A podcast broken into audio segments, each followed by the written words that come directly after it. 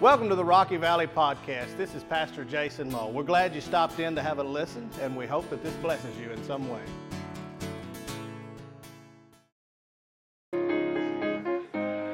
Will you join us as we sing? A new name written down in glory, and it's mine. Oh, yes, it's mine. I was once a sinner, but I came pardon to receive from my Lord. This was freely given, and I found that He always kept His word. There's a new name written down in glory, and it's mine, oh yes, it's mine. And the white robed angels sing the story. A sinner has come home.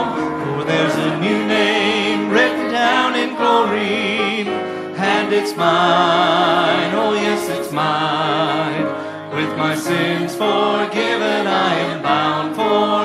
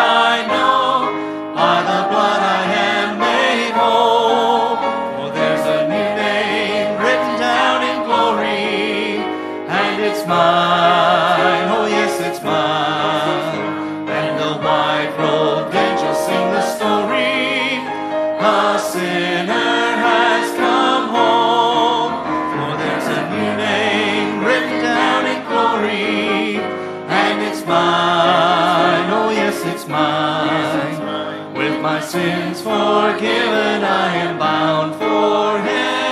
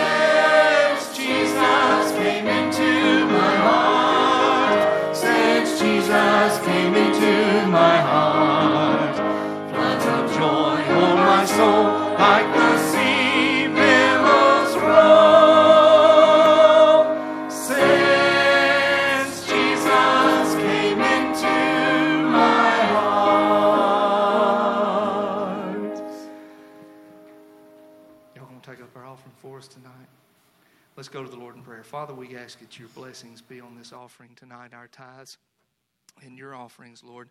We ask that you be with this service. Father, be with Brother Jason in a moment of time as he comes to deliver the gospel message. Father, may it be preached with fervor and a mighty impact on this congregation, Lord. Go with us now. Keep us safe. It's these things we ask in your Son's holy name. Amen.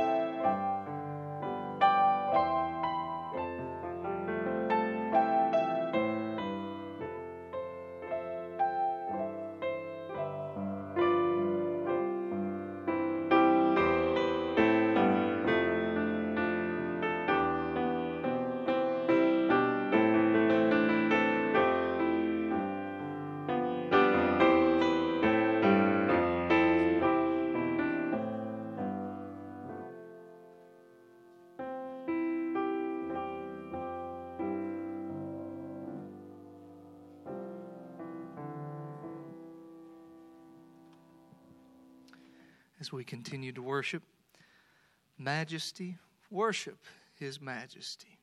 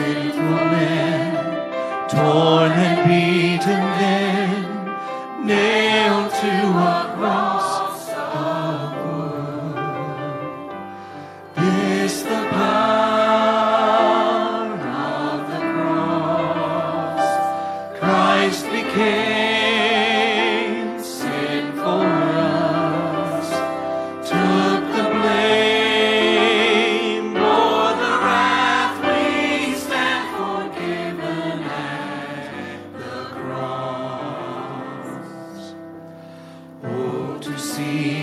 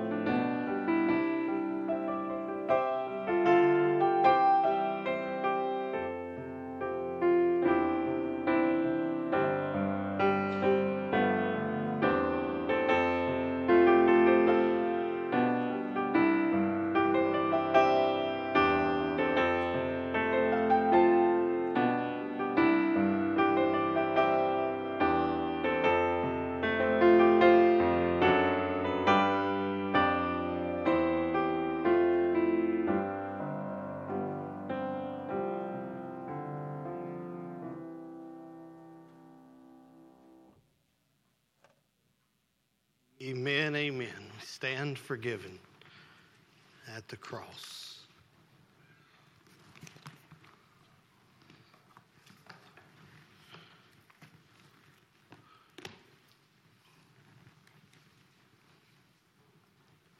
If you have your Bibles, open them up to the Gospel of John.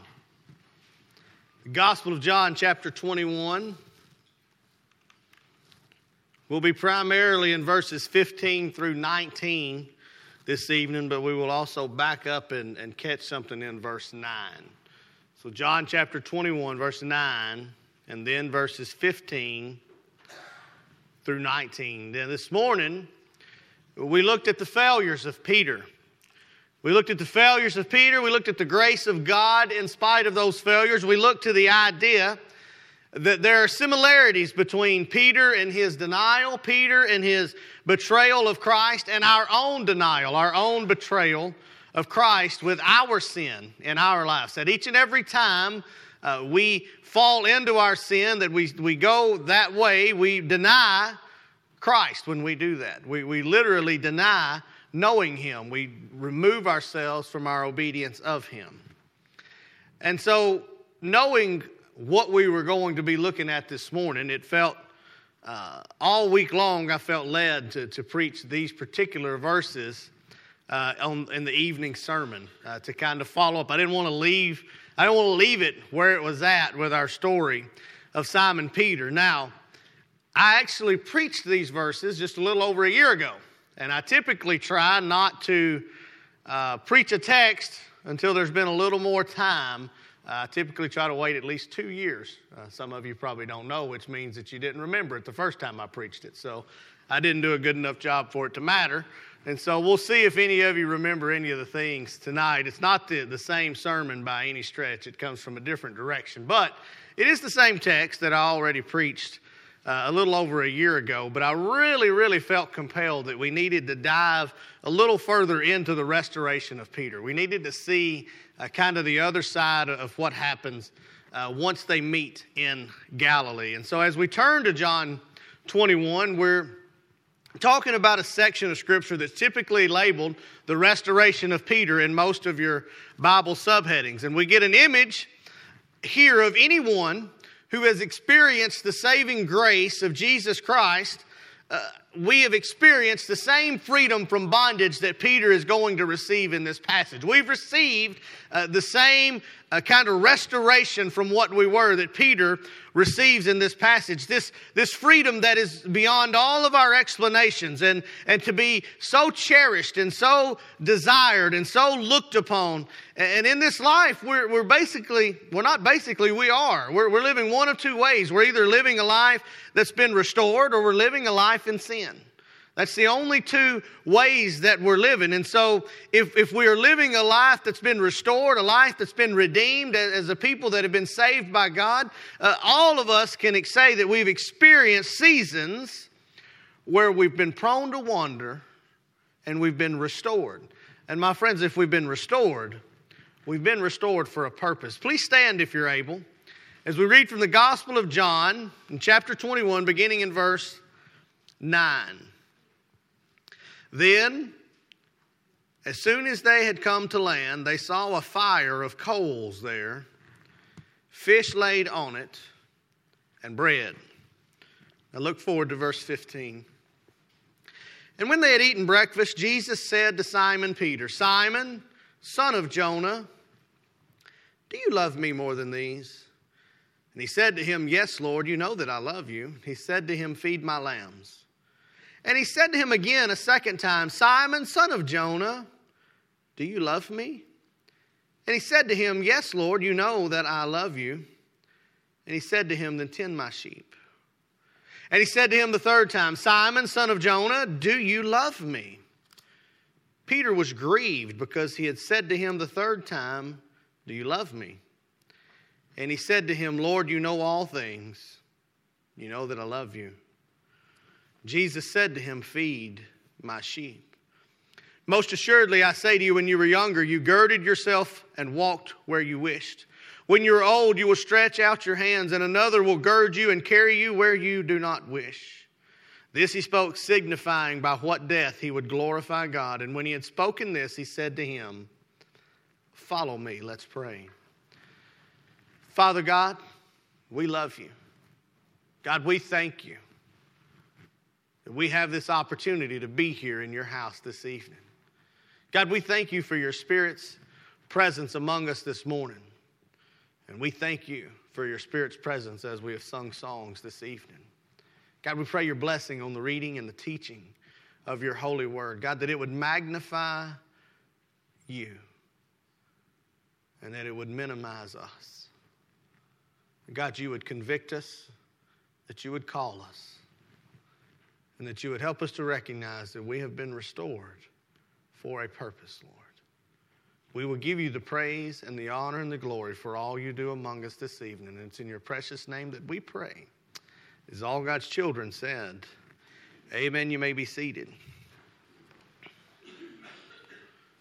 The first thing I want us to look at this evening kind of comes from verse 9, and it's kind of a, an idea that I think we need to, to keep in the forefront, and that's, there's, there's kind of a reminder to us. It's kind of a, a reminder of the scene, and that's really kind of what you get in verse 9. It's kind of a reminder for Peter as if he needed one, right? As if he wasn't overcome with guilt, right? The last thing we really saw from Peter is that he had wept bitterly after denying Christ, after looking upon Jesus, after hearing the rooster crow for the, for the second time. He, he, he wept bitterly and he took off. And here he is, uh, sitting by the sea, and, and there's a fire, and Jesus is there. Now, there's a specific kind of fire. If you'll look, says, as soon as they had come to land, they saw a fire of coals there. Now, here's why that matters. There's only one other place in Scripture where they give a specific description of this kind of fire a fire of coal, a coal fire. And the only other place in Scripture that that exact language is given is in John chapter 18, verse 18 when they're telling the same story that we were studying this morning. You remember the fire that Peter was warming his hands on at the court of the high priest? It was a fire of coals. It's the only two places in Scripture where we get that specific use of that word to describe that fire. And I believe that Peter, sitting by that fire, seeing Jesus again, would have immediately went back to that moment, wouldn't he? Have you ever sat by a fire made of charcoal? It's got a certain smell, doesn't it? Got a certain feel, it's got a certain sound as it crackles. And here is Peter gathering back with Jesus after Jesus, who has died, Jesus has resurrected, and here he is face to face as his nostrils fill with that smell. And he looks at the face of Jesus, and I can't help but think that immediately he goes back to the last time he smelled that smell. The last time that he felt that glow. The last time that he was there, and he's reminded of his sin. And Jesus begins to quiz him, doesn't he? Do you love me? Three times he asked him, Do you love me? Three times. I don't believe there's any coincidence that there were three questions of Jesus and there were three denials of Peter. And here's Peter. You can almost smell that fire, can't you? And I believe Peter had a ton of emotions at play in this scene that is here. But one is that remembrance of what he had done. He had that, that constant reminder of how he had betrayed Jesus and how he had failed Jesus. And you know, I think for some of us, we tend to forget, don't we? We tend to forget that before we were restored by Christ, we were in a place where sin was rampant in our lives. Now, sure, I know we still slip into those seasons of sin, but you know what I'm talking about. That time before you came to realize that you were a sinner and that you were headed for hell and that there was a Savior that was there for you and He was there to save you. That time before you turned to Jesus Christ as your Savior. And for some of us who have been saved for some time, we, we start to forget that feeling, don't we? We start to forget that emotion, don't we? We start to forget that one day we were lost in our transgressions. And you know, the problem with forgetting that is if you can't remember how lost you were, you can't appreciate how saved you are. Right? If you can't remember how doomed for hell and hopeless you were, you can't recognize how amazing the grace of Jesus Christ is. I believe we would do well to remember where we were before Jesus on occasion. Because I think if we would just remember how lost we were, we might be more inclined to share Jesus with those who are lost now. You know, I lived a large portion of my life religious and doomed. I'd grown up in a good Baptist church most of my life. I had said a prayer with a well intentioned preacher at the age of seven. Under the question, if you don't want to go to hell, raise your hand. Well, I was just smart enough at seven to know that I didn't want to go to hell. And mom and daddy celebrated, and they wrote Granny and Papa, and grandmother and Pawpaw came to town, and they saw me go in the water a wet seven year old sinner and come out of the water, excuse me, a dry seven year old sinner and come out of the water a wet seven year old sinner. But then,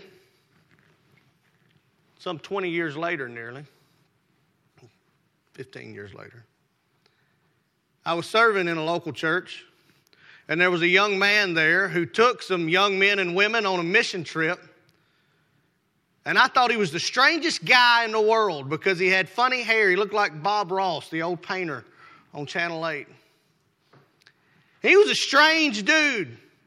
He didn't do the things I did when, when I was his age. He didn't live his life the way I did when, he, when I was his age. And I thought, man, there's something wrong with this dude. But come to find out, there was, there was something right about that dude. He knew Jesus. And I watched as he poured into the children of that church, I watched as one by one they came and gave their lives to the Lord. And I watched as I stood back and said, I don't, I don't have what they've got. I never had it. And at that point, I realized how lost I was. 20 years, I taught Sunday school classes, I taught youth classes, I led lock ins, and I did them well. Well, two of the people who I taught are here this evening. They might argue that point of how well I did it. But I prepared, I knew the Bible, I was smart, I could study, I could present a lesson, but I was going to hell. And all I have to do when I start to feel an inclination to stop sharing Jesus is remember that I grew up in church and I was still unsaved. What about those that have never been to church? What about those that I come in contact with at the Starbucks or at the church's chicken on the corner? What about the people that are around there? And when I remember how lost I was, I am much more inclined to say, Do you know Jesus? It's a scary question because you're going to get an answer one way or the other. Do you know Jesus? But what if you never ask it? What if nobody had ever asked it of me? Do you really know Jesus? See, I think we would do well to smell the fire every once in a while and remember, ooh, I'm not quite as holy as I thought I was. I need to be restored for a purpose. So there was a scene that, that was a reminder for Peter, but then there's a question.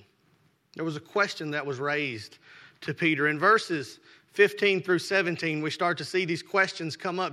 They had eaten their breakfast, and Jesus says to Simon Peter, Simon, son of Jonah, do you love me more than these? He said to him, Yes, Lord, you know that I love you. Feed my lambs. But he said a second time, Simon, son of Jonah, do you love me? He said, Yes, Lord, you know that I love you. tend my sheep. So Jesus says a third time, Simon, son of Jonah, do you love me? And Peter was grieved because he'd asked a third time, Do you love me? He says, Lord, you know all things, and you know that I love you. So what in the world's going on here? Did, did Jesus' death on the cross and his resurrection cause his hearing to fail? Did not Peter affirm that he loved Jesus when Jesus asked the question? Did not Peter say, Yes, Jesus, you know that I love you? Yes, Jesus, I love you. And if so, then why was Peter so grieved by verse 17? Why was he answering with a grief of emotion in his heart?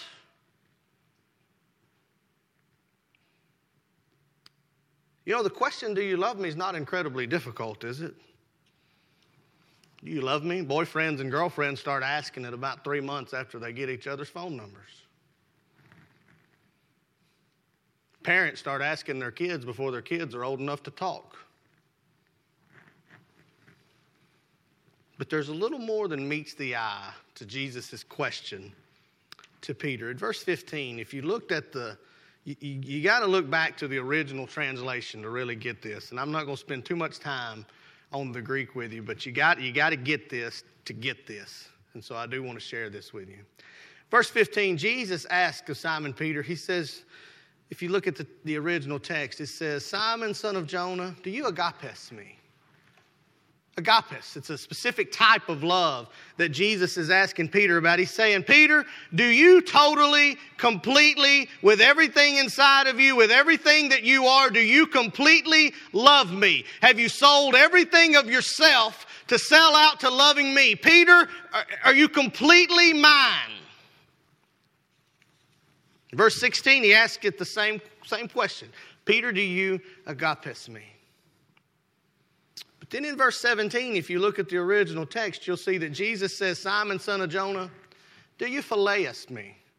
Do you have a brotherly love? The kind of love that you might have for a friend here on this earth. The kind of love that you, that you gain in friendship, even kinship, perhaps even spending a lot of time with somebody. You would begin to have this kind of brotherly or friendship type of love. And so, what changed between the first two times and the last time that caused Jesus to kind of go in that order of, of the questions? And I believe the answer lies in Peter's responses to Jesus' questions. Verse 15, Jesus says, Do you agape me? And Peter says, Lord, you know that I phileo you. Jesus says, Do you have a complete and total love for me that you would leave everything else and love only me and serve only me. And, and Peter says, Jesus, I love you like a brother. So Jesus says a second time, Peter, do you completely love me as your Lord and Master? And Peter has to answer, Lord, you know, I love you like a brother. You see, in the English language, it all looks the same, doesn't it? It looks like you get a regular question and a regular confirmation. But when you look at the original text, you find out that, that Peter says, you know what? I can't affirm what you're asking me, Jesus. If I'm being honest, I have to say, I don't know that I, I don't know that I love you that way, Jesus. Then the third time, Jesus says, Peter, do you love me like a brother? Doesn't even ask him, Do you love me like a Lord? So, do you love me like a brother? And Peter, that's why he's grieved when he answers, because he knows this is the only question he's been asked that he can confirm. And he says, Lord, you know all things. And you know I love you as a brother. You know, the old Peter, he may have been inclined to be a little different. You remember how proud he was this morning? He's like that, like that banny rooster wandering around in the chicken coop, right? Anybody ever seen a banny rooster? I used to have chickens. Those of you that never seen a banny rooster. A regular rooster is about this yonder tall, and a banny rooster is about that big. But don't tell him, he don't know it. And that banny rooster will walk around with that chest just stuck out, just strutting all through that chicken yard everywhere he goes. And the thing is, is generally the big rooster don't pick on him because he's little. But every once in a while, that little banty rooster will do a little too much, and that big one will kind of smack him in place. You know what I mean? And so Peter this morning was kind of like that banty rooster strutting through the hen house, wasn't he? I'm the man. Jesus, you gonna, gonna let Satan sift me like wheat? That's all right. I'm ready to go. Got this. By, by the end, he weeps bitterly. I believe that brought Peter down a notch, don't you? So that when he's asked this question at his restoration, he has to answer it honestly. Because the old Peter, when Jesus said, Peter, do you love me totally? Do you love me completely? Am I your master? Am I your commander? Am I your Lord? Peter would have said, I'm your man. Jesus, I'm your man. I love you with all I am and all I'll ever be. But Peter, on the other side of the denial, said, Jesus, I got to be honest with you. I've only now learned to love you as a brother, but I'd like more. I'd like to be sold out to you, Jesus. I'm just not there yet. It grieved Peter to think of his sin. It grieved Peter that to be honest with Jesus, he had to answer in this way that it took three times of essentially asking the same question before Peter could give a truthful answer. Folks, we not only need to not lose sight of who we were before Jesus, but we got to ask ourselves this same question Do we love him completely? Is he the Lord of our lives totally? Can we say that we have committed to him no matter the cost? Our love and our affection for Christ should be deeper and stronger and more intense and more passionate than any other love we have on this earth. You should love Christ more than you love your spouse more than you love your parents, more than you love your children. Jesus should be the central object of all of your affection. In fact, if he's not the center of all of your affection, you're not capable of loving your spouse the way you're supposed to. You're not capable of loving your children the way that you ought. And you're not capable of loving your parents the way that you should. So there's a scene that we need to remember. We need to remember how lost we were. There's a question that we need to raise Do we love Him? Do we love Jesus fully? And finally, there's a recognition of the reason for our restoration. As we look at each time Jesus quizzes Peter here, he concludes each time before he goes into the next question with a statement. First time he says, Tend, my, excuse me, feed my lambs. Second time, tend my sheep. Right? He, he, he begins to, to kind of go through and he says, I got something for you to do, Peter. And it kind of ascends each time. And I think this is interesting. It's a similar statement, but it's a little bit different. He says, Hey, I need you to watch after my lambs. That's the first thing he says, right? In verse 15. He says, Feed my lambs. And that word there literally means baby sheep, the, the baby lambs. He says, Peter, if you love me, then you need to take care of new believers. You need to go out and you need to evangelize. And when someone comes to Christ, you need to be tending to them and lifting them up and watching over them.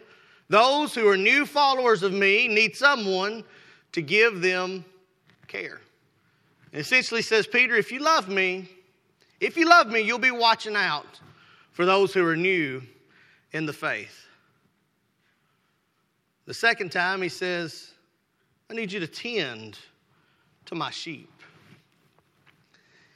Now, this is the mature sheep, those who are grown from the lamb stage. They need a completely different kind of care. And he says, Listen, Peter, in addition to the new believers, there are going to be people who have, who have been in the faith for some time. And listen, you're going to need to, to watch after them and care for them and lead them in a totally different way because there are going to be wolves that come in and wish to flush them, and wolves that wish to come in and lead them in a different path. And your responsibility is going to be able to, to protect them and lead them and, and be there for them. That word there used for tend is the same word used for shepherd when we talk about pastors in Paul's letters to Timothy. So says you're going to shepherd them. You're going to be with the herd. And then finally, he says, Peter, you're also going to feed my sheep. different word from tend. He says, in addition to leading the flock, it's going to be your responsibility to feed the flock.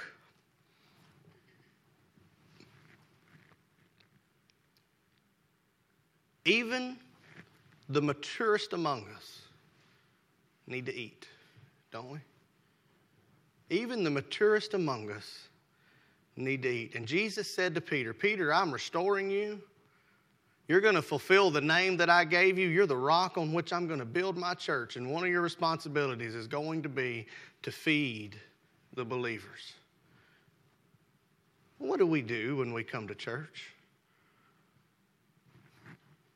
We eat. Right?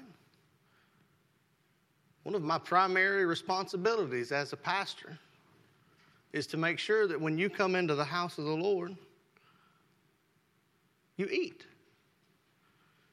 Because if the pastor quits feeding, then the flock falls away. You can be the best at tending to the needs of everyone and not feed them from the pulpit and the flock still go away. You can be the best at feeding from the pulpit and not tend and the flock will fall away.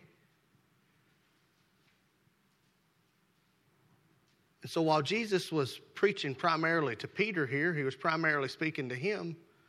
I've got news for you. We were all saved for a purpose. We've all been restored for a purpose. That means, believe it or not, the primary responsibility of feeding and tending to one another doesn't always fall squarely on the pastor's shoulders, doesn't always land squarely in the deacon's laps. It is all of our collective responsibilities to watch out for one another.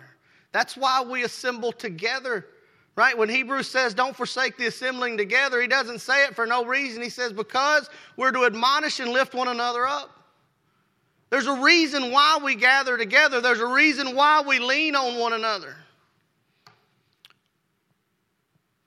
If you've been saved, you have been saved for a purpose, and that purpose is to edify the kingdom of God. And if you are tied into a local fellowship, you are tied into that fellowship for a reason. That is because there is someone there that you should be discipling, and there's someone there that you should be discipled by.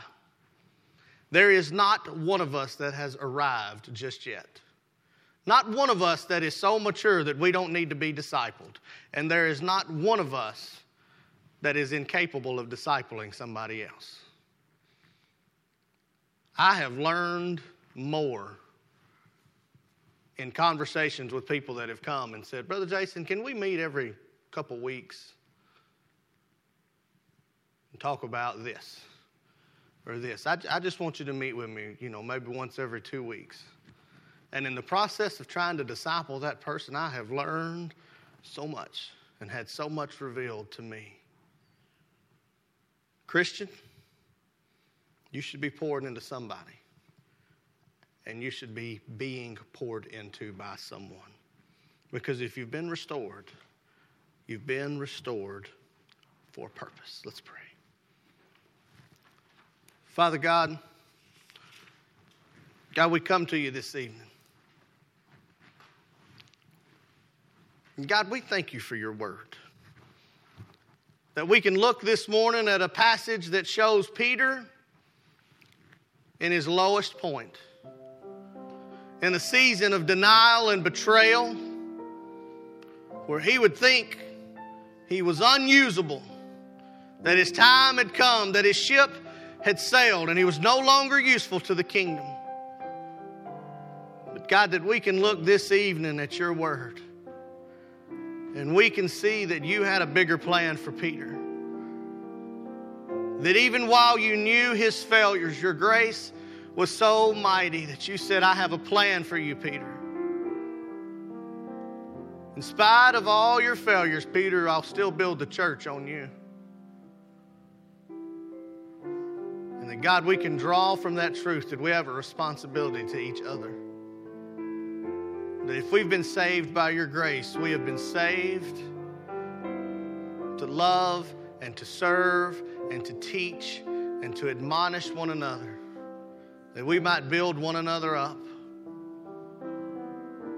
so that we cannot be torn down. God, help us to be a church that recognizes that we are restored for your purpose, Lord. It's in your precious name that we pray. Amen. Thanks again for joining in. We sincerely hope that this has blessed you in some way. If you have any further questions, feel free to give us a call or check us out on the web at www.rockyvalleybaptist.org. Thank you and have a blessed day.